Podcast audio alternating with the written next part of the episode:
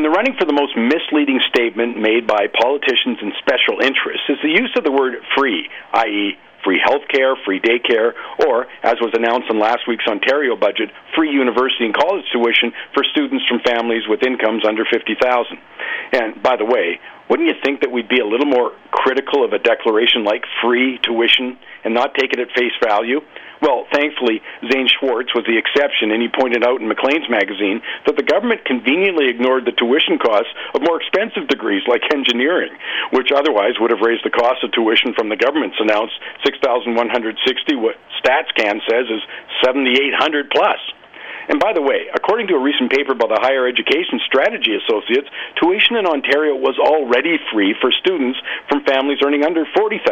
But what the new approach does, and I think it's a good idea, is to merge and simplify the current programs available to low-income students.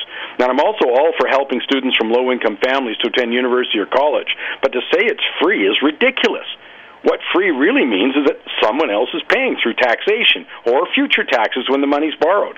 Now, I'm not sure if the use of the word free when applied to government services is a reflection of the depth of the entitlement culture, i.e., I want it and I demand someone else's to pay, or is it a reflection of the attitude that suggests that government money somehow appears out of the blue?